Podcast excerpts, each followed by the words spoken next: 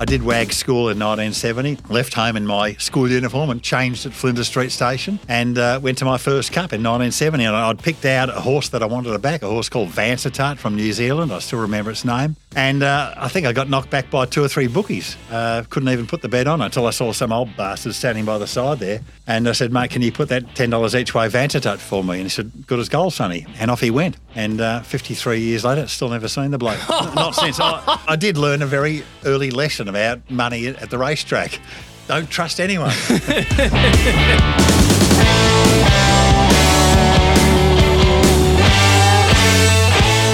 punters, and welcome to Quinny's Cult Heroes. Thanks to the Ladbrokes Listen Network. Our special guest today, a man known affectionately as a media superstar, a punting genius, and also known as Dr. Turf. A very warm welcome to John Rothfield. so you got my notes, did you? That's it. I've got the itinerary you sent me, say reading this at the top. I was going to mention Scotch College royalty as well, but I thought I'd leave that out of the opener. Well, you know, it's not all that popular these days saying you went to a private school. Uh, even more so because Scotch College, and g'day, Quinny, but even more so because Scotch College, when I went there, uh, Mel, Cup Day wasn't a public holiday. I mean, it's about as un Australian as you can get. Well, I mean, knowing what a conscientious student you were then, I'm sure you always abided by that. It was a school day, so you always went to school on Melbourne Cup Day. You certainly wouldn't have pay- played hooky, and you certainly would have gone to the races underage on Melbourne Cup Day. until 1970, uh, which was uh, my first Melbourne Cup. Because uh, seriously, I mean, I, I love racing from an early age and had this fixation about the Melbourne Cup. My old man, who was a race goer, had talked about the Melbourne Cup as he actually was at the 1930 Melbourne Cup that Phar Lap won when he was a uh, a young man, and um, so I, I loved the Melbourne Cup, and, and it was so difficult going to Scotch and Cup Day, and some of the teachers like they wouldn't even pause to listen to the race; it was just banned. So I did WAG school in 1970, left home in my school uniform and changed at Flinders Street Station. And uh, went to my first cup in 1970, and I'd picked out a horse that I wanted to back, a horse called Vansittart from New Zealand. I still remember its name and I was going to have 10 bucks each one. And I was, believe it or not, quite short and youthful looking when I was 16. And uh, I think I got knocked back by two or three bookies. Uh, couldn't even put the bet on until I saw some old bastard standing by the side there. And I said, mate, can you put that $10 each way Vansittart for me? And he said, good as gold, sonny. And off he went. And uh, 53 years later, still never seen the bloke. not since. I, I learned a very early lesson. He took my 20 bucks and bucket off. Oh no, and the horse ran third. He ran third to uh, Baghdad Note. So what was the Mitch place Didham. dividend? Well, I don't know. I never got it, did I? Would have been about six, seven bucks the place. No, no, it wasn't that much. He was in the betting. I mean, the New Zealanders were feared back in the day for Melbourne Cup and the feature races uh, in Spring Carnival. They were the enemy, you know, before the international started, or the boat horses, as I call them. Uh, before they started flocking here, it was the uh, the Kiwis were the uh, the big dangers, the big smokies. Let's say it was three fifty the place, and we'll be conservative. Yeah. That's thirty five dollars with fifty three years interest. And knowing how But I- you love a dollar, you've probably done the interest on what that's now cost you. No, I haven't, Nick, but you can do it for me afterwards. but I, I did learn a very early lesson about money at the racetrack. Don't trust anyone. So you obviously loved racing from day one, and your parents were very keen on the sport as well. Walk us through that early experience. Um, yeah, I mean, my old man who came to Australia from Scotland in uh, the 1920s had been, he, he and his mates went to the races every week. It was a sort of bit of a gambling household. They weren't big gamblers, but he played poker on a Monday night with the same blokes for as long as I can remember, 30 or 40 years, the same blokes. Went to the races with the same blokes every Saturday. My mum bet she had no idea. You know, I remember the, the, the SP's runner would come around every Friday, and collect. Her name was Gwen Torpy. I still remember her name. And when I did Brekkie on RSN or Sport 927 25 years ago, I told that story and her nephew rang up and said that was my auntie. I don't I can't remember the name of the SP that she worked for, but she came around and collected off my mother every Friday. So we went to the races. Uh, I could only go in in um, summertime because you know I, I was allowed to go with the old man when I was a kid. But then our summer holidays, which were held every year on the Port Phillip Riviera or Frankston, you probably know it as. So we would go to Pakenham and Mornington and Cranbourne, and that was my first introduction to on course, and I just loved it. Just absolutely, I love the sound you know, the noises, the barriers crashing back, and the smell of the texticolour that the bookies used to write their bets on their pieces of cardboard, the horses, the colours, the jockeys. I was just hooked, hooked. You fell in love from day dot. At Yeah. what age did you think this is something I want to learn more about and get involved with a little bit more seriously? I never had uh, any. I mean, I was a pickle, you know, like a complete pickle. All you know, betting through, you know, my teens, and you know, I remember I used to have to sort of uh, use my mother's phone account. RPRA seven zero four three was the account number. That's that's weird, isn't it? Uh, and if I won anything, I'd have to get my hair cut before she'd give me the money that I'd won in her account. Uh, but you know, I sort of punted then, and you know, through my late teens and early twenties, and, and I had no ability at it whatsoever. But I met someone. You know, I met someone who was a professional punter. John Duncan? John Duncan was his name. That's right. He was well known as the Colonel, and uh, some of your older listeners um, will certainly remember him. And he's been dead a long time, unfortunately. But he was, he was a genius. He was an absolute genius. How was he a genius? What made him so good and how was he ahead of the times and ahead of the game? Well, uh, you had an opportunity to be well well ahead of the game. So I'm talking now, uh, late seventies uh, and, and in, through the eighties. In that, you know, first of all, he had a he had a manual database. So every horse had a card. It was filled out every day, every race meeting, what it did, where it was in the run, and a lot of it's memory and and listening to listening to race calls. Uh, he would he'd ring me on a Friday and say, "Get in the car, be at the front." So I was working for him, compiling form basically, and he uh, would say on, on the Friday, "Be at the front." We're going to Flemington. I said, "What do you mean Flemington? Flemington's tomorrow." "We're going to walk the track."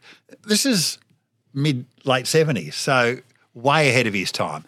Um, the the the form cards that he had on every horse in Victoria, uh, and then he taught me how to read races, how to frame your own markets. You know, which is, of course is the actual you know the, the main thing you've got to do. Try and get the odds in your favour, and it was all possible in these days because you know, what do we race? Tuesday, Wednesday, Thursday, Saturday? Maybe four meetings a week. There was no Friday, no Sunday racing, no Fridays, no Mondays. It was heaven. You had a same pool of horses, horses from the Gippsland, never raced in the West, and vice versa. You know, the, the, the horses raced in their own postcodes, if you like. You know, so you know, for form students back in those days, the markets were incredibly competitive. You, you know, like you, you Uh, if your listeners understand what you know percentages are, you're betting into markets now of 130 odd percent. We would bet into markets 105 percent, and on the jump it'd be sometimes it'd be 98 percent. So if you could frame a market better than the the public market, the bookies market, or the TAB market, which in a way is a reflection of public popularity, nothing more. So if you were doing good form and better form and all of that, you had an edge. But those days are long gone. Yes, because as you alluded to, you get the opportunity to get to the track and be the first to bet. Now, if you're betting on a Saturday these days, the markets have been open since Wednesday. That's right. But there was no markets, what, until 15, 20 minutes That- before a race. You know, a race w- was run and won, and you'd wait, correct, wait, and then you'd wait another five, six minutes, and you'd all flock to the betting ring and wait for the first bookie to put the prices up. And that was the first sign of any odds for any race. This is Metropolitan Saturday meeting. So, and of course, you know, Crackers, the horse you, you wanted to be on, was, let's say it was $5 and the bookie next door four fifty, and there's five fifty. Oh, there's six dollars out the back of the ring over there. You could have seen half a dozen different prices for each horse. It was so competitive, and for punters who did form and devoted all of their time to it, uh, and were methodical and um, disciplined, which is you know uh, a much underestimated factor when punting. Nick, yeah, it's a skill we haven't quite mastered yet, Turpy. Or, uh, I must admit, I've let myself go in recent years. Uh, but yeah, th- they were the glory days, and they'll never ever be back. yes, because punters have got so much in their favour these days in terms of opportunity and different bet types and whatnot. But it was just such a different landscape as well, where you were rewarded for putting in that hard work. Yeah, you were, and you had a variety of competitive prices. Competitive, you know, we'd go to when I was punting professionally. So I'm talking mid twenties through to about the age of forty. If we, go to Ballarat on a Thursday, or Werribee even on a Thursday, you know, there'd be the, the you call it the members betting ring, you know, uh, and outside there'd be a second and third ring. Yeah. This is midweek. This is the provincials. So, you you know, it was so competitive. Um, it was, you know, we had the best of times. There's no doubt about that. How were you punting strategically? Were you backing lots of horses in the same race just to win on each race, or were you trying to aggressively attack runners you liked? You know, we all read books by this Sydney putter named uh, Don Scott called Winning and then Winning More, I think. And it was a guide to framing markets and all of that. And so you'd frame your own market and you'd do a market to say 90% and you'd back the overs. yep. You know, you'd back the overs, and if, if, if you like the favourite, you didn't like the odds, might take it to win the trifecta or that sort of stuff. So, you know, it was it was a lot of fun, and it was hard work. I mean, it was hard work, but it was great fun. And for those that are new to the racing and the betting landscape, basically the percentage is how much money you've got to spend if you're going to collect $100. So if it's 130%, you've got to spend $100. $130 to collect 100. Yeah. If it's 90%, you've got to spend $90. So the lower the percentage, Yeah. the better in the punter's terms, and that was your edge. And, and that was the edge. And there was no, there was no such thing as, as racefields legis- legislation that would charge to the corporates that would pass it on to the punter. And of course, the point of consumption tax, which is the latest one, it's just become harder and harder and harder. Um, I'm not exactly sure how clever this latest increase is going to be for the for the industry, uh, because I think punters have only got a certain amount to punt with. So um, we'll see. But uh, we certainly you know, there was very, very lax taxation in those days. And, um, you know, you couldn't even be taxed as a professional punter either, you know. It was winnings, not earnings. Well, I, I don't know exactly. I, I was never challenged by it, but certainly professional punters that I knew fought the taxation department. They all won. Be careful, the tax department might still come for you, Turfy. I'm not afraid of them. How big were you betting? Well, without giving figures away, about five times bigger than I bet these days. I mean, I just muck around these days. But, yeah, you know, I'd be happy to have a, you know, a, a grand on a horse or 500 each way on a horse or a couple of thousand if I really fan. I wouldn't bet anywhere near that anymore. But that was, the, you know, I was punting for a living. So, you know, and I didn't have a family to worry about, kids to worry about or put through school and all that sort of stuff. So, you know, uh, I was never a, never a big punter, but I was consistent. Consistently And good you know turnover. Never bet on Sydney, never bet on Adelaide, never bet on Brisbane, never bet on the dogs or the or the trots. And yet, It, it was just Victorian racing. you break those rules every week now with the footy. Yeah, well, that's right. Well, you know, this is part of the thing that we used to go through, you know, part of the huge change at the end of the, you know, the 1990s and 2000s. You couldn't legally bet on footy. You know, mm. you weren't allowed to. And you know, then Brian Clark up in Darwin started betting on footy.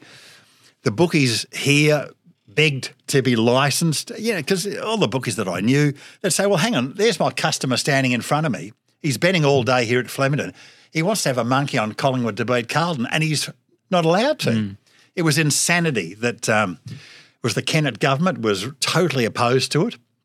I knew the uh, sports minister under the, I think his name was Tom Reynolds, and he was desperately trying to get Jeff to change his mind, but um, I think in, pressure from Tabcorp and um, and the VRC, they, they wanted the they wanted to uh, stop the bookies from doing that, let alone letting the bookies to have phones. You know, what's the history of what's the strike rate of prohibition over the over the decades? It never works. You know, and it was such a short-sighted sort of position that they took. I remember doing um, I was doing breakfast at RSN or Sport 927, you know, the end of the 1990s and 2000s, you know, we knew what was going to happen. We knew what was going to happen, that the corporates were going to come in. Of course, before all that happened, you know, bookies would go to places like Vanuatu and all that sort of stuff and, and, and, and bet up there. And then the Northern Territory government licensed them all.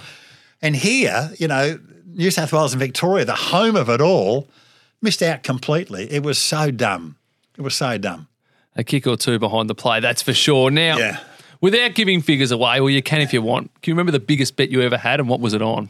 No, I, I don't. Uh, The biggest bet I would have been on AFL footy, I suspect, because I do love betting on on footy, as you well know, and a bit of golf and a bit of cricket. And you're all right. Table Um, tennis? no, no, no. Not two flies crawling up a wall either, Nick. I bet you evens. Unless I've seen a, a video of their previous crawls. um, but no, I, you know, uh, I'm not a I'm not a big punter. I'm seriously not a big punter. Yeah, but, I, everyone's had a bigger spec. Can you remember what yours was no, on? I don't. I remember a- mine. Do you? Yeah. What was it? Roger Federer at the Australian Open round three against a little known player called Janko Tipsarevic, 2007. Tipsarevic. He was meant to win in the cakewalk, had plenty on, and Federer won in five sets. Yeah. Worst bet I've ever had, but it still won. so I remember mine. And the figure was? What was it? Yeah, north of that. Okay, righto. I, I don't. Look, I've probably had, I don't know, might have had three or four grand on a footy footy game, you know. Um, but yeah, no, I, as I said, I, I don't bet. I'm small. I am small. Very small these days. Now, I still do form, though. from punting, Yes. you went into the media. How did that come about? Uh, totally accidental. I um, I went to a, uh, a, a- a mate of mine was a puppeteer. That was his. He, we, we'd been to school together, and he was a puppeteer. I can't even remember the name of the. It was quite a well-known um, theatre company that he was involved in. But he was a, also had sort of mates in the comedy game, and there was an annual cricket match between the comedians. One team was called the comedians, and the other team was called the barehanded wolf chokers. And at that particular cricket match, I met a couple of Melbourne uh, entertainers, Slim Whittle and Con Morasco. Uh, Tony Rickards uh, was an actor and did stand up comedy, and, and Mitchell Faircloth was Slim Whittle, part of the Whittle family, which was one of the greatest acts that ever been in the Australian sort of entertainment industry. And they had just commenced a, a, a racing program on radio on three triple R called Punter to Punter, and they'd been going for two weeks, I think. And I, uh, because I was a punter, I was punting for a living at that stage. I got introduced to them, and they said, "You want to come on the show?" And uh, uh, that went for nine years. Uh, that, that particular show, and three triple R was a. We ended up on three XY, which um, I don't even know if three XY still exists, but at the time it was the number one radio station in Australia. And then FM radio came in, it was gone. It was, I think it was a Greek radio station the next year. Um, but through Triple R in those days, we're talking 81, I was there from 81 to 86 or something. The Saturday morning lineup was 9 till 10 was Lawyers, Guns and Money, which was Ross Stevenson, who is 40 Still plus years later, is still the number one broadcaster in Australia by 100 yards on 3AW. And it was us, punter to punter. And then 11, uh, sorry, 10 to 11 was could have been champions who are still on radio and, you know, t- guys like Tony Leonard who left them, but he's, we're still great mates. He's at AW. So Saturday morning there was fabulous at Triple R. It was just fabulous. And a lot of fun. You were entertaining and informing. And doing, yeah, we did races, but it was sort of a, it's almost like a sitcom on radio. And and we would we did live shows. We toured and and we had a band. We sung songs about racing and, and did sketches and we we did radio plays. Um, Ra- uh, Raiders of the Lost Cup came out about the same time as the uh, um, the uh, Raiders of the Lost Ark. We did another one on on the trail of Shergar, which was. Do you remember Shergar was an English and Irish Derby winner that got Yeah, the kidnapped, IRA got got kidnapped by the and shot, I think, by the IRA. So we did radio plays dressed in dinner suits with a live audience that was broadcast live to air with a huge um, sound effects desk. So, you know, with a huge, a, a fake door, you know, somebody would open and shut the door, and we had a sand pit with gravel, and guy would sort of put the boots up and down to, you know, for the sound of footprints. So it was a visual and an audio sort of, and we did this for nine years, and um, it was great fun. And some of the race clubs saw the upside in what you were doing and, got you involved. yeah. Tell us about who did first. The Uh, Valley? Ian McEwen. Ian McEwen at the Valley. He- was he was a great supporter of ours and loved it, and uh, we had a lot of fun with him. You know, we used to. Ian McEwen. This is fair. He was the CEO of, of Moonee Valley, and uh, there was only two track readings at Moonee Valley. It was track good or meeting abandoned. So you could have you, you could have had a heavy ten there, and it was track good as far as he was concerned. You, he just said, "Look, you can call me." you know, the bank robber from Moonee Valley. Just as long as you mention Moonee Valley, you, we could call him anything, but just say he was from Moonee Valley. We did live shows there. We did stuff at uh, Caulfield as well, the VATC, they were uh, known as in those days. Uh, I think Jack Elliott from uh, World of Sport used to call them the, the Very Amateur Turf Club, but it was actually the Victorian Amateur Turf Club. Uh, and surprisingly, the one club that didn't embrace us was Flemington. the and why was that? Why was that? Why did Flemington I- not like your I- riffraff? I, I don't know. They, I don't know, but it just wasn't for them. But um, it was a lot of fun. And did you sense that the growing popularity led to the next people coming through wanting to be involved in racing more as a result? I hope. I hope so. You know, we did. Yeah, like maybe we we just tried to do it, and really, forty years later, not much has changed in that there's not much entertaining in horse racing. We just don't get. I don't think how to present horse racing, and I think it's more crucial to get it right now because I think this trend of people dropping off racing, you know, and it was certainly evident prior to COVID. COVID was a bit of a sugar hit, and it seems to be turnover seems to be very wobbly again. And I think young people, I mean, you know, I've got three kids in their 20s, or one's just turned, but I've got three kids. Two of them hate racing, and one of them has no interest in it. Why do they hate it? Well, two of them think it's cruel. And no matter, we, we, we actually just don't talk about it because I can't convince them and their peer groups are all of the same opinion.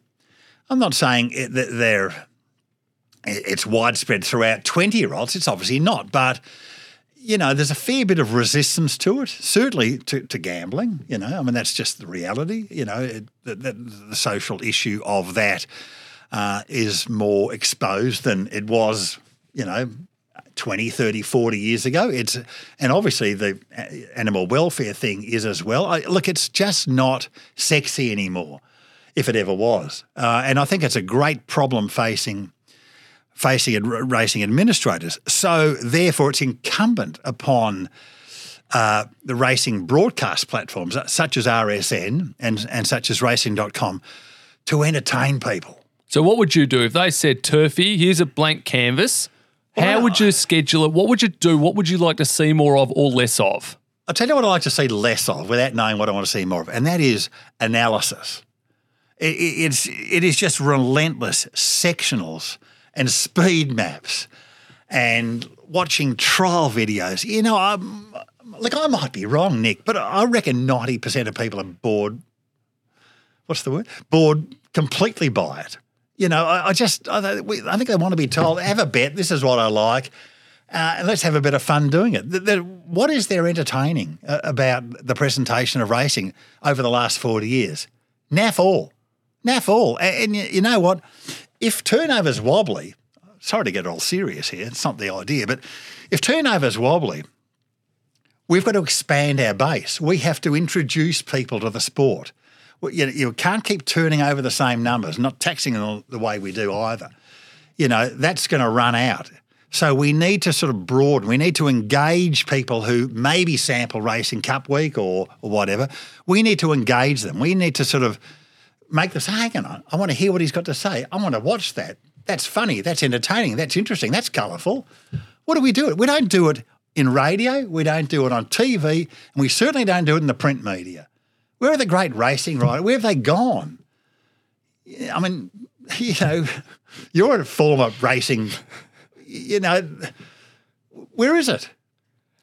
Don't know. No, don't I, know. I, don't know either. So that's what we don't do. But, but, what do you want to see? What would you like to see? Think, oh, that's on. I want to sit down. I want to watch that each day or each night. What would be something that would draw you and you think would draw a younger audience and people to the sport? Well, you know, it, it can't be just one show a week. And, you, you know, I know Get On on, on, our, on uh, racing.com is one show that's a little bit light-hearted, not so technical.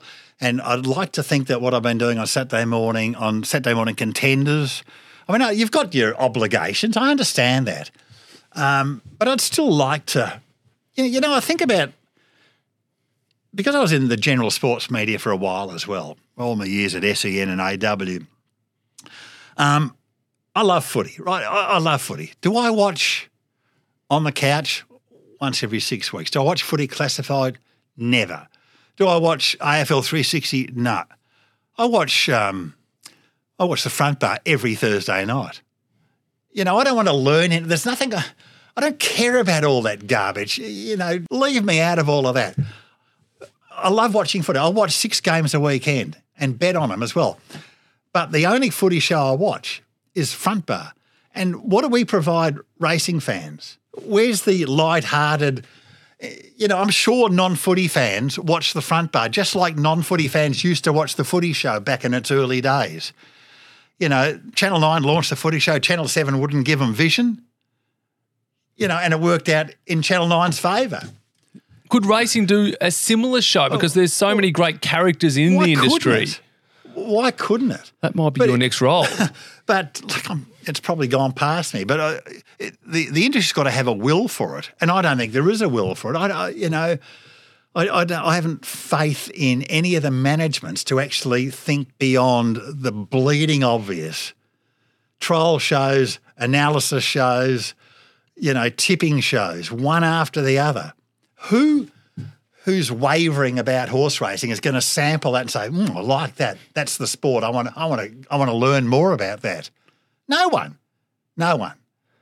And you're running out of time, industry. You're running out of time. I like this. I can see you getting fired up from this and going and putting a petition forward and getting some shows up and running. Speaking of shows that got up and running, talk to us about the fat because that was when a lot of people who maybe had heard you a lot got to see you a lot. And I dare say that's where your profile went through the roof as well. Uh, the fat, yeah, that was a, a hell of a lot of fun. Um, I didn't know any of those people that um, I ended up working with up there. I, I went on a show one cup time, I think, to give a cup tip on a bloke named James O'Loughlin. And on the show was uh, um, Tony Squires. Squires. And uh, he ended up doing a uh, an ABC um, sort of sports chat show, a review show on a Monday night. Um, called The Fat, and it was him and myself. I did every second week, I think. Th- th- it was on in Sydney. Uh, Rebecca, Rebecca Wilson, Daily Telegraph uh, rugby league writer, who sadly uh, passed away a few years back, and um, Peter Wilkins, who was a, a rugby league broadcaster from the ABC. And we just talked shit. I mean, that, that was it. It was just treat, sp- try and entertain people talking about sport.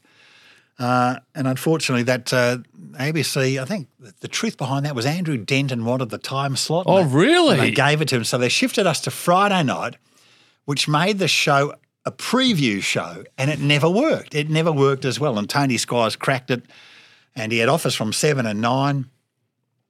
Uh, and he went to seven, and that was that was the show lasted about six weeks and got the result. Is that all it lasted for? Oh, like I can't remember. I thought it was longer than It that because it was very popular there in that period of time. It, it may be, but um, Channel Seven didn't know what to do with the show, and they made us have, you know, actors and actresses from home and away on it every second week. Oh, you would have loved that. yeah, yeah. you know. Um, but the I I reckon the first three years at the ABC, I, I was really proud of it. I, I think it was a terrific program. Uh, we, had, you know, we rated nearly a, we had nearly a million viewers on a Monday night on the ABC, which was in those days big stuff. Well, it's massive, and it was before pay TV came in, and it was one of those car, uh, shows that was a draw card. People would have it in their calendar that they'd watch it every Monday night, and I know personally that's when I got to know you, and you promoted racing so well, but in that colourful, fun way. Yeah. Yeah, look, that's right. And, and uh, you know, that's just what I like doing. But, um, you know, I don't think there's a, much will outside of uh, outside of uh, me to do that sort of stuff, to be entertaining. to be entertaining. Now you've worked with you've worked on many of the broadcasts over the years. You've worked on the likes of RSN, the likes of SEN. Tell us about working on RSN and how that came to an end. And now you're back. Uh, yeah, um, Rod Fitzroy rang me up, and I think I don't know. I think I was working at 3AW at the time. After I'd, I'd yeah, I must have been at AW. I can't really remember, but Rod Fitzroy rang up and said, "Would you be interested in doing breakfast radio on RSN?" And I said, "Oh, you know, who with?" Said, Kevin, But- Kevin Bartlett. Okay, well, you know, I didn't know Kevin at all. Uh, but it And what year was this roughly? Oh, Jesus. Uh, about, I don't know. When did the casino open? Because we went to the opening casino. I remember that. Like 99 90 on 2000, was it? I don't know. 97? Was it 97, was it? Yeah, yeah, late 90s. Okay. So it must have been late 90s. So I went and worked, um, did breakfast with KB, who I'd never met. And it was very nervous about meeting him because he was, you know, he'd been post football, he'd been at KZ and AW and all, you know, the big stations. KZ, of course, no longer exists, but that was a, a really big station in Melbourne before FM radio came in. Um, and got to meet Kevin, and we sort of, I think we did a pilot, and we just, you know, you know he was a, a super, eh, you know, a superstar, really, you know, in, in this Melbourne sports landscape, he was a superstar. You know, obviously his footy record spoke for itself, and he'd already established a fantastic broadcasting career. And I wondered, I was nobody. You know, I'd come from three triple R basically and had a few years at AW, but really a complete nobody. And um, he just embraced me, you know, took me under his wing. And, uh, you know, I'm proud to say 25, 26 later, years later, we are just the best of mates. And I still maintain one of the, the best people I've ever worked with in my life. Just so professional. And, and it, he is so clever. And just a, a, in the media, a rarely honest person with great integrity, which is, uh, you know, about one in 10. He's got a great skill set, but I don't think he did anything better, and I'm including kicking goals, than winding you up. yeah. Just throwing the bait out, and you'd not only take the bait, you'd take the hook, line, and sinker. Yeah, no, it was there was some theatre involved, uh, Quinny, but uh, yeah, like he's just a, a wonderful bloke, and uh, we had a great. Uh, it was about three years doing breakfast there, but I, I did walk a very thin line there, um, you, you know, with racing authorities, and was constantly sort of getting phone calls during ad breaks. you know, you know uh, Brian Beattie was the um, CEO of Racing Victoria. Very, Racing Victoria was a brand new at that stage, and he was.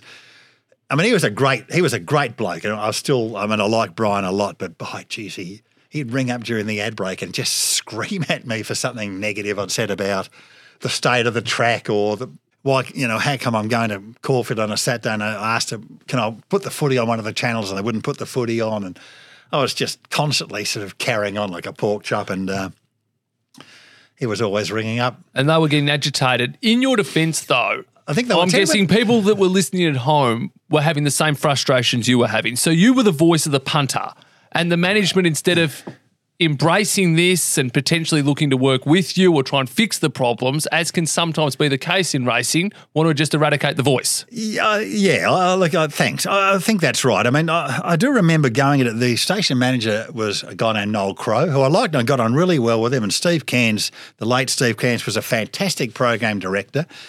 Uh, we had great support from management there.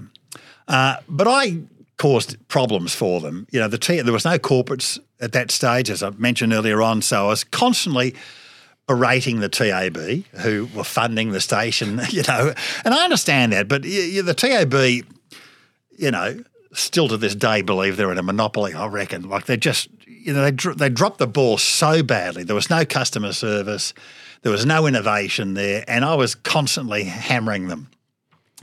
And and sometimes the clubs as well. But it was always from the perspective of a punter. You know, I wanted, you know, being, despite being in the racing media, I still looked on myself as a punter. And I'd go to Noel Crow and say, listen, mate, I know you don't like this. And I know Tabcorp doesn't like this. And I know Racing Victoria doesn't. I know the VRC doesn't like this. But you know what? I'm tipping the audience is okay with it. And you know what, Noel? The audience is paying your wages and they're paying my wages and they're paying the Racing Victoria board's way, you, you, know, their their fees and all of that. They're, the punters are paying for everything. Prize money, when it comes down to it, it's all punter driven. And we're treating them like shit. So that was the constant battle. And in the end, my contract was up for renewal and I wanted a clauses taken out that made me answerable for stuff that I wasn't happy with.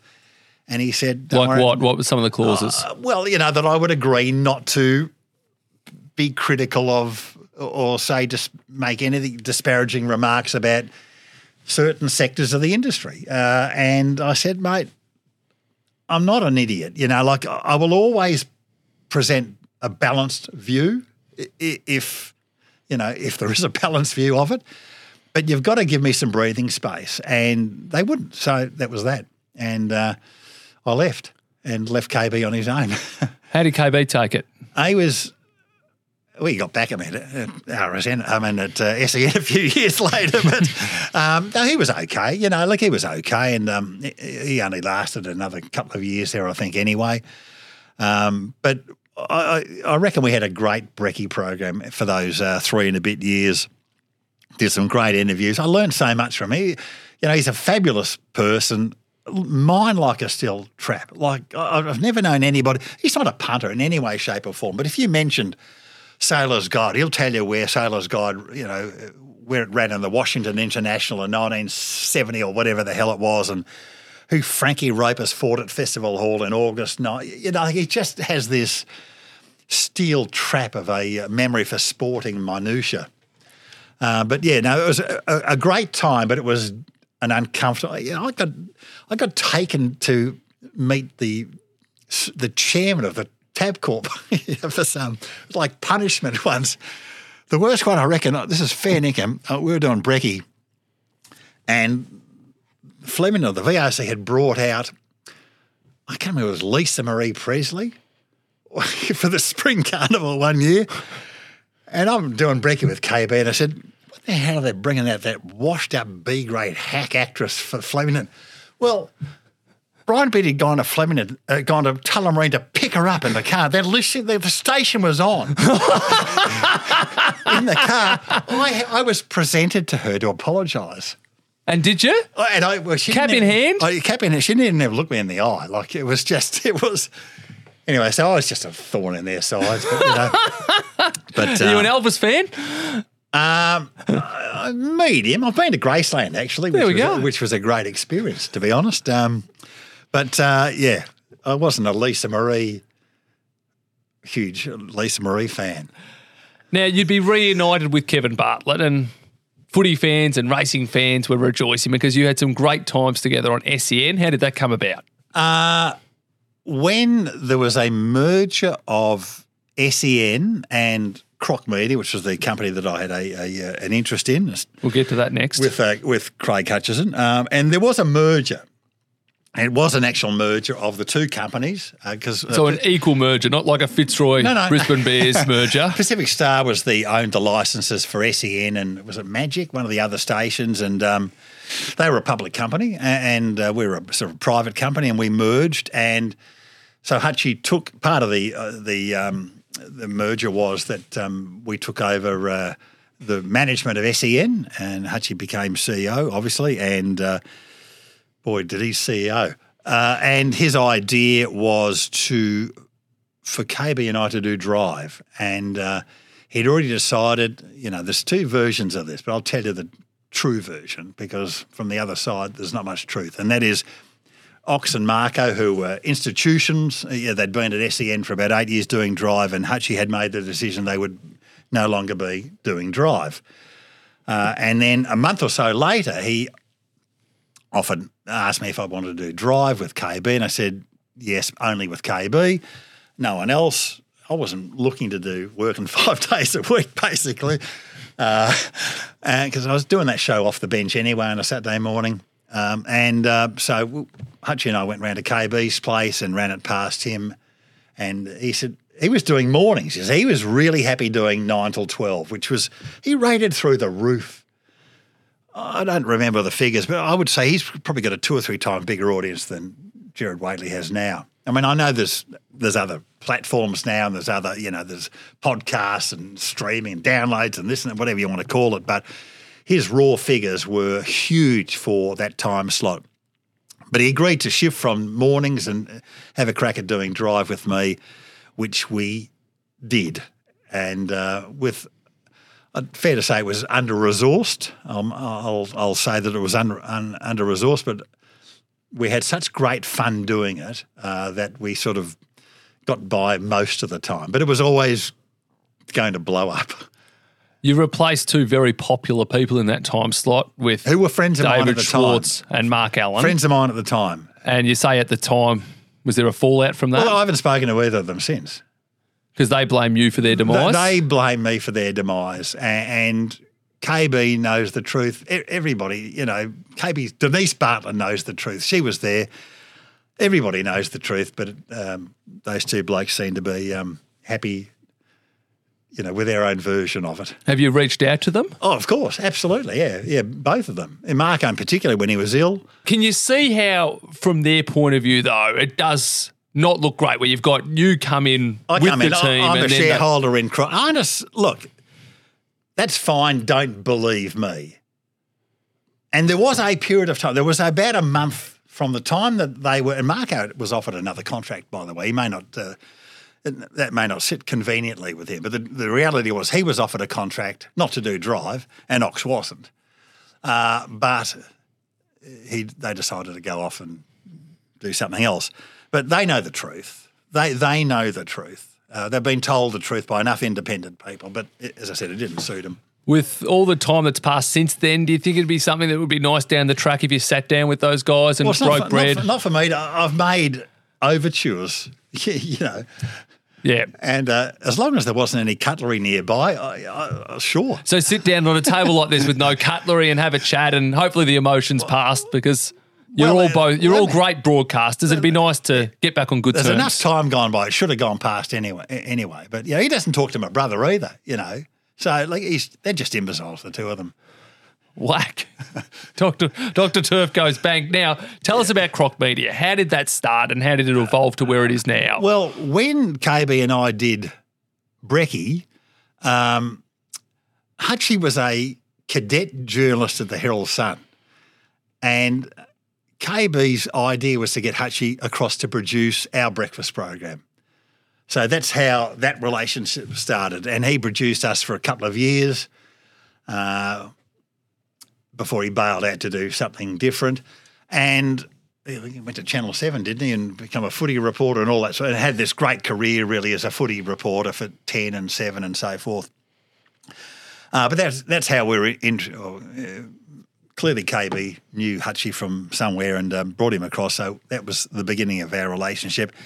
And then he came to my brother and I one day and had this idea for this media company.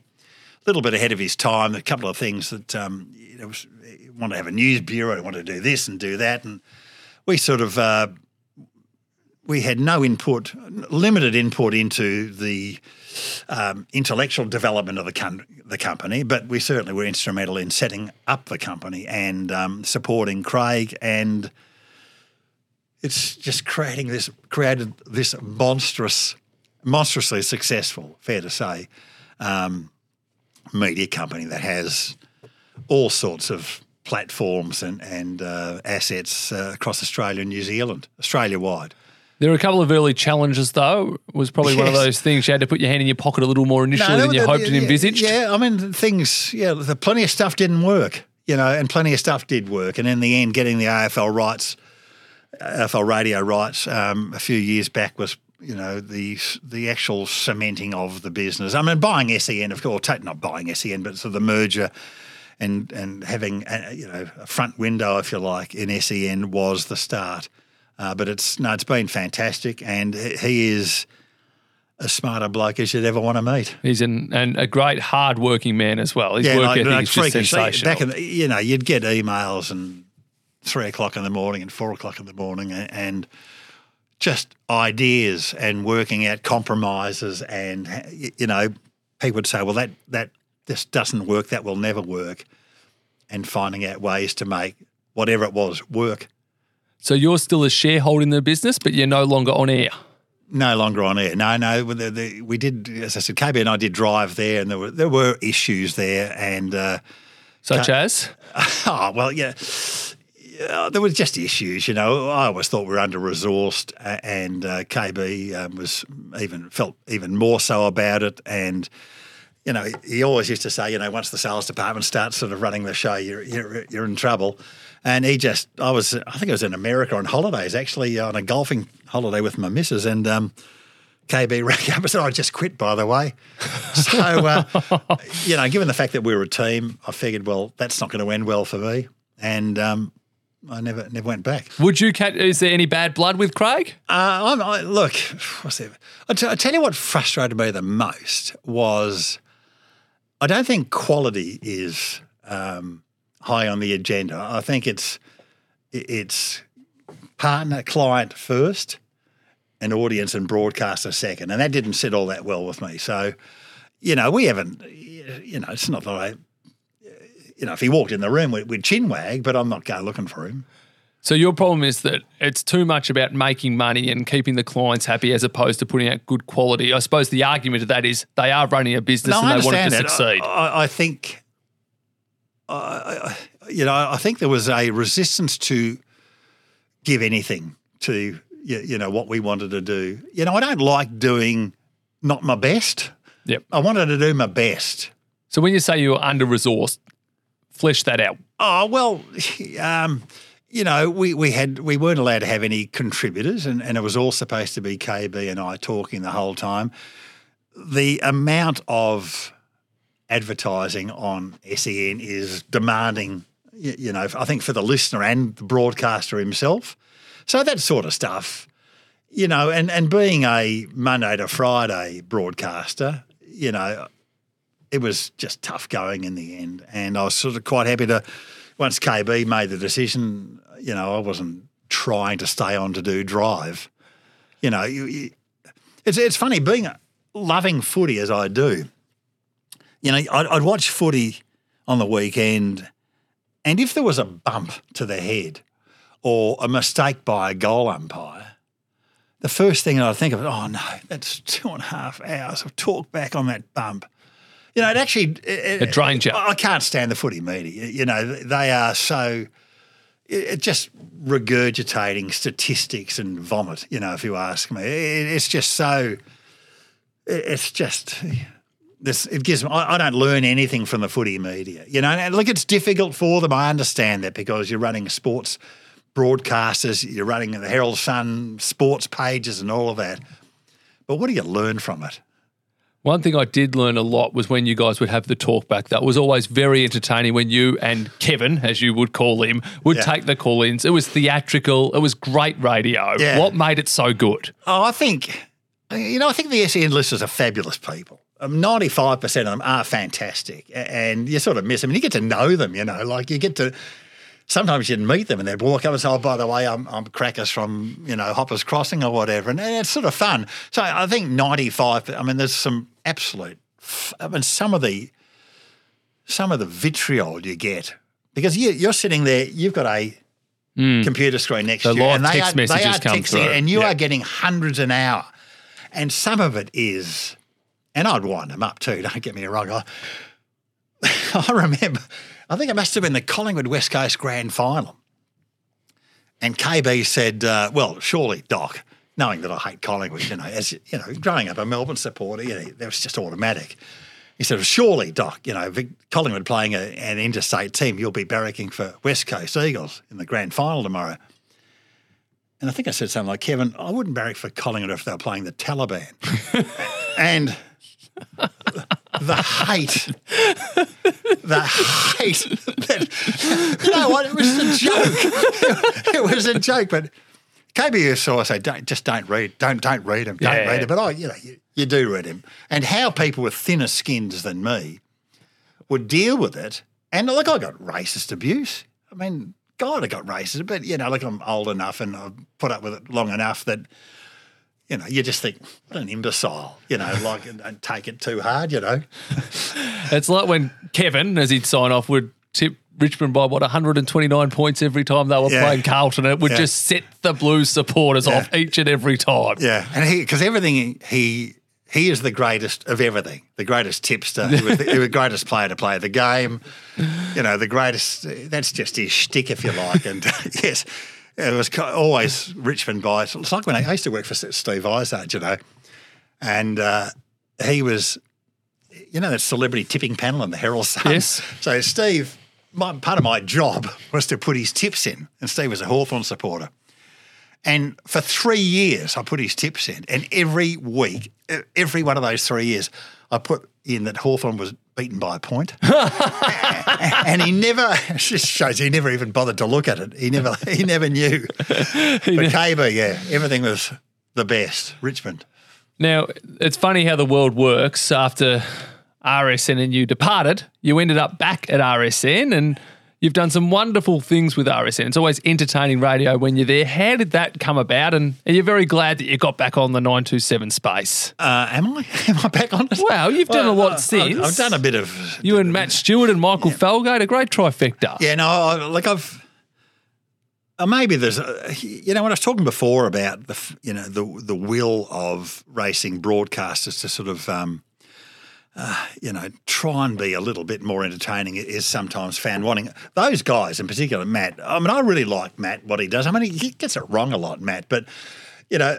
I, I think getting it wrong and having conflict and, and, and creating debate and being a bit flippant about stuff, to me, it's good radio. And, and I'm always on about, I don't care what your stakeholders want. Because I think RSN broadcasts, don't want to be that critical of RSN because they, you know, they're in a, between a rock and a hard place, but they've got to make the decision to stop broadcasting to the stakeholders and start broadcasting to the audience. And, you know, it's difficult, but Matt gets, I think, you know, I'd quite like to do stuff with Matt, but whether it eventuates or not, who knows? But uh, Matt sort of gets it. I think Mickey Felgate gets it as well. I, I know well, you. Felgate's great at just pulling the strings between yeah. you two and just letting you two go. You do have responsibilities. I understand that, and, and given the fact that it's tricodal, the station, you know, it, it's a it's a yoke around their neck, to be honest. Um, but you know, uh, hopefully they'll be more flexible going forward. I think there's a bit of a will to do it but it's not easy. It's not an easy thing to do. So I did enjoy those spring carnivals. I worked with them and we did a couple of breakfasts together and Matt and I did a couple of uh, pub gigs during the spring carnival last year that were a great, a lot of fun. A lot of fun when you're not constrained by, you know, tipping and interviewing seriously and all that sort of stuff. SEN track, it's going well. Would you consider doing some work on SEN track? I wouldn't have thought so, no. Why? Uh, I've got no interest in it. Isn't that sort of what you're preaching, though? It's entertaining. It's well, I, I don't know. I don't know what they do, to be perfectly honest. uh, it's good to see you're uh, invested in the product that's just filling yeah. your pockets each and every month. Now you've done some wonderful things across the way. Talk to me about the green cloth. Oh, geez. The pool hall. Uh, well, when I was at, uh, I bought a pool hall. a, a mate and myself bought a snooker hall. It was run by mates of mine uh, who uh, were SP bookmakers. So there's a fair bit of funny when we took it over and just rummaging through desks and drawers and stuff. Boy, did I find a lot of sort of you know betting slips with some very well known people. But uh, it was run by mates of mine, and mates of mine were always SP bookies, and um, we used to play snooker together and, and, and, bet together and go on golf trips and all that sort of stuff. And they owned this snooker hall in, in Swan Street, Richmond, which is now no longer there. Uh, and I took it over and ran that for a few years with my mate. How old were you then? I'd have been uh, mid 20s, I think, mid to late 20s. It was a tough gig. It was opened at two o'clock and shut when the last customer left, which sometimes was midnight, sometimes it was 4 a.m. Uh, seven days a week. That was a tough grind. Uh, you know, at Swan Street, Richmond, which was a little bit different, Swan Street, Richmond in those days in the 1980s than it is these days It's been a little bit, it's a little bit more hipster and, than uh, the sort of rough and tumble place it was in the 1980s. So just another interesting thing you've done along we, the way. We used to get some like diabolically dangerous people in, in, there. Well, you survived to tell the story, Turfy. Yeah, yeah. I, I mean, I, and I know I mentioned this on radio before, but there was a guy named Dennis Allen who was this famous Richmond family. That his mother, matriarch, was this woman, Kath Pettingill, uh, and and they were they were dangerous people, bad people, uh, uh, really seriously bad people. Uh, and they would, or Dennis would play in the green cloth. And I just, I was petrified of him. I was actually petrified of him. I mean, he was always completely on another planet, covered in gold jewellery, heavy gold jewellery, using drugs in the back of a snooker hall. Uh, I mean, he murdered people. Yeah, there's been TV documentaries about him, and I just left. I didn't charge him. I left him alone. Uh, but um, he wasn't the only one, but he was the one that was petrified of. Would have cost you a fortune to run that pub, not charging everyone. uh, it was just him. Uh, but you, you, know, and I had a reasonably good relationship with the Richmond police. Um, you know, who was they were you know used to visit a fair bit, obviously. Uh, we used to have gambling machines there. This is obviously, um, remember, remember, those illegal gambling machines? Um, the computerised, computerized blackjack, uh, video poker, and all that. So we had them as well as the, the more traditional gambling machines with these things you just shake and get the balls in a row and all of that. Uh, and you know, the guy that owned the machines, uh, he, he, would ring up every now and then and say, "Look." Um, about seven thirty tonight, I'd put those machines in the back room, you know. So I put them in the back room, quarter to eight, the coppers would turn up, no machines there. So that was just doing business in Richmond in the 80s, you know. Once again, you're one step ahead of the game. well, it wasn't me, it was, uh, it was him. Talk to us about driving a taxi. Oh, please. oh, this, that's very early on. I think I dropped out of uni and uh, you know, I, I did drive yellow cabs there for a while, Nick. Uh, much to the amusement of my children to this day, because I'm at home. I swear to God, I've still got my yellow cab jacket. I've got a jacket. I'm disappointed you didn't bring it It's in. It's got a little yellow cab insignia. I don't know what happened to the, the coin thing. Remember the coin clips that used to have? yes. Uh, but yeah, I, I did that. And, you know, I just, I was complete, I was in my early, I might have been 19, 20, 21 or something, desperately poor, bad punter. Uh, you know, would drive nights, which was interesting in itself. Uh, you know, and you'd get a couple of good fares and go straight to the tab and knock it off on the trots. You know, like it was, yeah. Well, a good icebreaker when I set up the meeting with Marco and Ox might be you wear. Oh, yeah, The jacket. yellow cab jacket. Yeah. Yeah, That might be a good way to break the ice. yeah. Trivia question for you. yeah, Who kicked the most goals in the VFL in the 1980s? yeah, Beezer. Simon Beasley. Yeah, he did. Yeah. You got a good story about the Beezer too, don't you? Uh, Beezer and we've been mates for a long time. Um, Simon and uh, and his uh, and my brother uh, and his whole family, to be honest. And and, and at one stage, um, he's been a bookie. You know, he's been a stockbroker. He was a bookie. He lost his license. You know, I don't. Do you remember him losing his I license? do. I was a client of his at the time. I was a character uh, reference for him at the case. No wonder At he got life. He got four and a half years. He got. Um, but but yeah, he he was uh, he was bookmaking and he got done. I think for. Uh, uh, undeclared bets. I think. I think. The thing that, I think what had happened was his clerk had sent the bets instead of to him. They'd sent it to the VRC or some of the Racing Victoria or something or other. He hadn't declared them. Uh, but there was that whole thing about you know, you know bookies not being able to bet on footy and all that sort of stuff. Anyway, uh, he he rented an office off my brother and I. Uh, we had some spare office space there, and uh, and, and he, um, he he had this little office there, and he had these. I think they were schnauzers, like really shit dogs. Anyway, you know, these little yappy sort of things you just want to drop kick. Uh, and he brought them into the office every day, and he knew I didn't like it. And uh, like I'd go out for lunch. And he'd send me a photograph of his schnauzer on my desk. you know, so there was this whole byplay going on the whole time. Anyway, one day the one of his dogs crapped on the carpet, and Simon had this wonderful old woman um, named Nola uh, who died only I think last year, but she was very old. And when he'd come across from WA to play for the Bulldogs, she's a diehard Bulldog supporter, and she sort of took him under his wing a little bit, old Nola, and. Um, she, yeah, she was the one that sort of traipsed it through. The, so I said, Simon, that's it and uh, said, either the dogs go or you go. And he refused. He said, I'm not taking you. The dogs come to the office every day and that's it. And I said, well, you know, you're going to have to leave. And he left. He left. Uh, and we didn't speak for about six months, I reckon, over his bloody dogs. I've heard many things ruin friendships, but dog poo, I've never heard that Yeah, one before. Well, it was, it, was, it was one of those things that sort of got out of hand, you know, like it was just, I'm, I'm not budging and he Doesn't wasn't. sound like you, Turfy.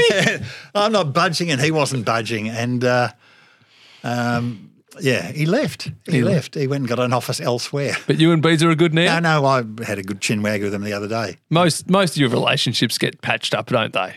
Almost all of them. Yeah, it's good. Almost all of them. Not normally many of the stoushes are that Yeah. humorous, though. Yeah. Now, your superstar horse, your emerging Group One. You've owned some good horses over the years, but I think you've got a nice one at the moment. No, I'm a very small shareholder in, in that very smart sprinter, Katsu, who, um, you know, he's been a work in progress. I think he still is a work in progress, but um, I like the cut of his jib. You know, he, he's he's a big, strong horse. He, he can overdo it a little bit, but he's got an, a real engine. So it's sort of exciting. You know, he's a little bit untapped, and hopefully, hopefully, he can keep developing mentally uh, and, and um, make it to a. Uh, a reasonable grade, but um, he's certainly done everything right so far. I'll never forget when he had his first start, and he, he jumped out really well leading into his first start. It was a maiden, might have been a Geelong, and he just raced so badly. Just he just took control of Geordie Charles and pulled and over raced and so fierce and dropped out and ran. And I remember. I remember ringing Graham, that Graham Big, the trainer, and before I said a word, he said Monday which meant he was gelding him Monday. and uh, I think we were on the same page there. And anyway, anyway, ever since being gelded, he's been terrific. He's, um, I think he's won four from six, and uh, he's got a lot of. Uh, I don't think we found the the bottom of him yet. Best horse you ever owned? Um, look, uh, the, the winningest horse was um, Go Rami, I think, with Robbie Griffiths. He won a stack of races. Uh, but I did have, a, uh, you know, only through my friendship with David Price from Price Bloodstock. Uh, Price and I've been mates for 40 years. He's obviously been based in Hong Kong for 25 odd years, but still races a lot of horses that, he, that don't, get sold into Hong Kong here. And uh, he invited me into a, uh, that mare, Ungrateful Ellen, uh, the filly that she was at the time. And, and I remember her winning a race at, at Caulfield in, in end of May or something, and Smurdy saying, "Oh, I think we'll have a crack at the Queensland Oaks with her," and uh, that was exciting. So you know, booked a ticket up there, and uh, remember doing the form and ringing up price. Said, "Who's this? Who's this thing that won the Caloundra Guineas the other day? Well, well, geez, that was an impressive win." He said, "Yeah, yeah, we can't beat her. We ran second to her. That was Winx, and that was the second of her. She won the Caloundra Guineas and then the Queensland Oaks, and then the next twenty." whatever the hell. Wasn't beaten yeah. again. She won a Cox Plate, you know, like two months later, yeah. three months later. So, you know, we're four months later. So, you know, just happened to run. She, she was a good filly. Winx or black caviar? Uh, I don't. I don't play those games. I don't play those games.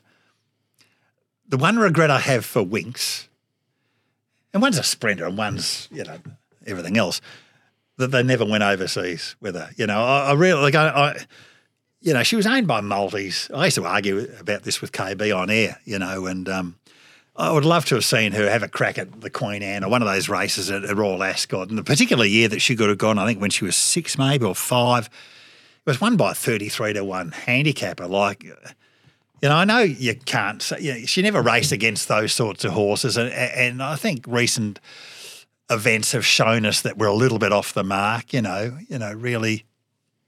Um, you know, that horse that came out here recently and, and, and won the weight for age races in Sydney. It's not a Group One horse over there.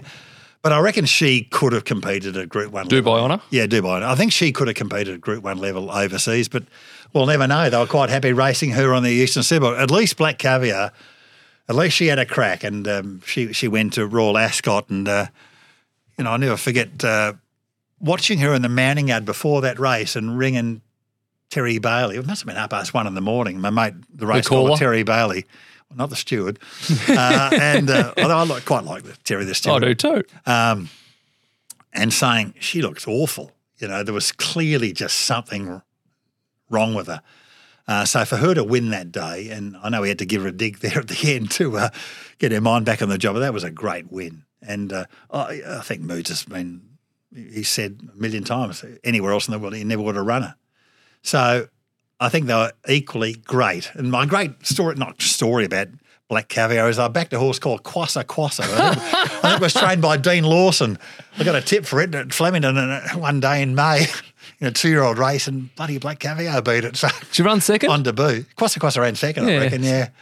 So it was yeah, a good no, tip. Just two fantastic horses. Two fantastic horses. I think that's the ultimate. Yeah, went well. Just ran into one better. Yeah, just ran in, ran into one better. No, she she was yeah, you know, I mean, she did beat Highland Reel, flogged Highland Reel one day, didn't didn't she? In the Cox Plate. In the Cox Plate. So, and he was a seriously good horse over there and here. And, you know, so you think won five Group Ones in Europe, you know, once um, the O'Briens, you know, learned how to uh, train him and everything. So I've got no doubt she would have, she might have been the best Australian horse to ever go over there. Not the best, but your favourite ever horse? Because oh, it's a different question. Yeah. Uh, record time. Why? Uh, won an improvers at Colac one day, and I got a huge quaddy and paid off my house with it. Which one of your houses? The, the first house I ever owned. And I this fair income. I had a sign at the front of the house. C double E Q. CQ was the name of the house. It stood for Colac Quaddy. and no one knew what a and record time. A horse called I don't even know who it was, record timer, who had trained it. Uh, but it won the improve won an, an improvers uh, at uh, at was the last thing of the quaddy that had me to pay my house off when I was twenty something punting professionally. You've probably forgotten anniversaries, but you remember that. I do remember. I do remember record time, and I'd love to know who it was who trained it. But uh, no, my favourite. like, I don't know. Um, I, for some reason, I mean, I loved Manikato. You know, like I loved Manikato. Um, it's just such a great story, you know. And from his two-year-old start on debut, Gary Willetts, you know, and the plunge on him and telling Alan McLean to get off the Cliff horse because you ain't beaten this one, and to win five William Reids, five William Reids. You know, and there was the battle between Manikato and Kingston Town to be the first horse to win a million dollars. Um, he got out he got beaten at a Australian Cup over 2,000 metres, Manikato. He's By a pretty decent one. yeah, yeah, Dulcify. yeah. Um, no, he was a fantastic horse. Um, look, I was I was a teenager, but saw Vain win at Flemington, uh, which was breathtaking. Um, Kingston Town, obviously. Um, Winx, yeah. Black Caviar, yeah. Northerly ruined my life Why? because I latched onto him as a late teenager and he didn't get beaten when I backed him. Why Could have do you- done why something. you say he ruined your I could have done something productive with my life and not go down the- horse yeah. racing path. Um, you know, when you look at old footage, which I like doing, the winners before my time, but the win of Tulloch in the Caulfield Cup. Seriously, do yourself a favour and have a look at that win. I mean, you know, like when you see Secretariat win, you know, the uh, win that race. What was the winning margin? Thirty-two lengths. Yeah. And I think he still holds the track record. Or you think, well, that's just not physically possible. Tulloch's win in that Caulfield Cup as a thrill is equally as spectacular. What year was that? Oh, 59. I was, it is before my time. We'll do some research. We'll get that up. uh, we'll get that up with the podcast. Yeah, yeah, yeah. So that, that was, and yeah, that was just one of those wins that's always, you know, like um, Frankel's win of the Queen Anne that year. Yeah, yeah there's, there's wins in there's. Wins that, that just think that that is unbelievable. That that is just defies, you know, performance. That Like, makes the hairs stand up on the back of your Yeah, neck when you see them like that. Yeah, and it reminds you of why you love the sport. And, you know, I fear for the sport, you know, just being serious. I, I do fear for it, as we talked about it at the start of this potty, um, that people aren't going to learn, remember, or embrace what has been such a, you know, such a uh, integral part of Australian life, you know, and, and the fabric of Australian life. And, and when it was, you know, oh man, it, he was only a kid at the time. Um, but seeing Phar Lap win the 1930 Melbourne Cup and the story of Phar Lap and how, you know, his his his thoughts on Phar Lap winning was that it was the depths of the depression, 1930. So people who had nothing, people who had, you know, genuinely had nothing, whether it was a shilling or a sixpence or or a, a pound, had it on Phar Lap and doubled their money. And he th- always thought that was part of, you know, I, I just don't see any of our horses being heroes anymore. The fact that our jockeys were household names in those times, you know, and, and the stories of the cups and which dominated, you know, the media. Uh, you know, it has been so sanitized and it's so mundane racing these days, y- you know, and that's the path they went down, saturation path and quality not really being a primary sort of something to try and hang on to, Uh, you know, you know, and hand in hand with a media that's quite happy to go along with that. I think it's been to our detriment and to the sport's detriment, and I'm not sure. I'm not sure it's retrievable, and that does sadden me, you know. Um, but ho- hopefully, I'm wrong because I've been wrong before. Only a couple of times, and you rarely admit it. Now, final thing I want to talk about the Melbourne Footy Club. You're a Oh, tragic D. Yeah, yeah. You won a flag a couple of years ago. It was over in Perth. Do you feel it's a little bit unfulfilled because you weren't Absolutely. there on no, grand no, final no, day? I- I- you know, eh, hundred percent unfulfilled. Yeah, no doubt about that. Look, I, I I was lucky enough to have been at the 1964 grand final. I was a ten-year-old. It just shows how things have changed. I, I got a ticket because my old man's mate was the number one ticket holder at Richmond, and somehow I got a ticket to the grand final. And I left home, jumped on the train, went to the footy, went to the walked in the ground, sat on my own, and got the train home as a ten-year-old. So I don't think parents would let their ten-year-olds No. do that in this day No, and age. but that, that was my experience of the 1964 grand final. And I remember the ball bouncing off the pack into Neil Crompton's hands. Melbourne's back pocket player number five, and he kicked the winning goal um, in the dying seconds of the 1964 grand final. And it was a long, uh, I mean, there was such little success. I mean, there were two grand finals. 88 and 2000 where Melbourne was annihilated. So it hadn't been any finals joy really, a little bit in the 80s. Um, but it was really unfulfilled. I mean, it was fantastic. You know, we sat as a family, broke every law, you know, there because we had friends around to watch the grand final in the middle of COVID. Uh, and but it was an unfulfilled, you know, grand final. It was great that they won and all of that. And we had all the, you know, the the banners out the front of the house. But for us to to have gone to, and I seriously have only missed a handful of Melbourne games. When I, you know, if I was, if I was in Melbourne over the last fifty years, I've only missed a handful of of, of games in Victoria. To have gone every week when Mark Neeld was coach, I don't mean to single him out, but yeah, when you go to the footy, It was grim. and you know you're going to get beaten by 10, 12, 14 goals. You just know it's you know you don't hope for a win. You just hope it's not going to be 15 goals. You know, you hope it's only going to be 6 or 8 goals. To sit through all of those miserable years and then to have a, a, a final series like will never be repeated. Mm. Their final series that year. It was really disappointing. Yep. Yeah, really disappointing. So it might be this year.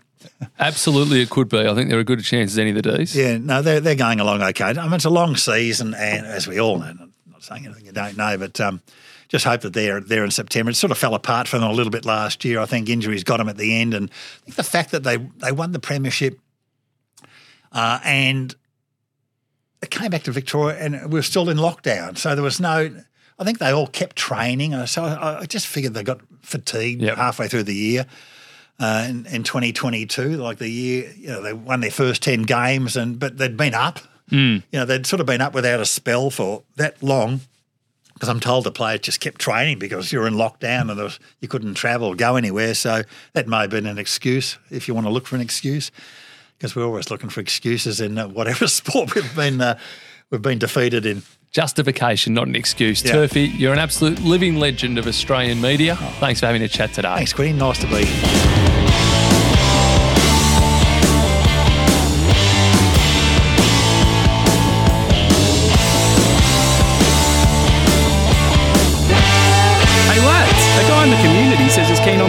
487. Do we trust him? Well, his username is Big Stats Guy. Say no more. Connect with a community of like minded punters only in Ladbrokes communities. T's and C's apply and available on website. What are you really gambling with?